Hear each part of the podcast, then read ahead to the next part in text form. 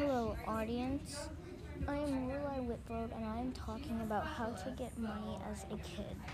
I hope you enjoy. My first topic is selling stuff. Selling stuff. Here are some places. Some places you can sell some of your stuff. Like this is random stuff, by the way. Amazon, eBay, garage sales, stock, eBid, and more. The garage sales one I mentioned is not actually a website. It's just garage sales. You can buy it. Thanks. Joke time.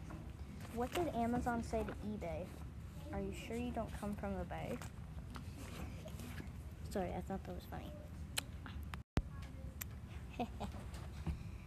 For some clothing sites or um like like uh like artsy craft stuff you can sell. Here are some sites. Um, Poshmark is my favorite. There's also Ruby Loom and Etsy that you can sell your artsy stuff on. I thought those two were pretty good too.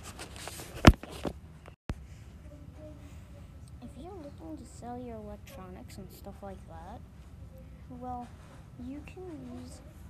There's only three: Swappa, Glyde, and Gazelle. And there you go. That's it for this podcast. Thanks for listening. I hope this helps you a lot, and not just kids can use this, adults can too. Thank you again so much for listening. Oh, yeah, I totally forgot.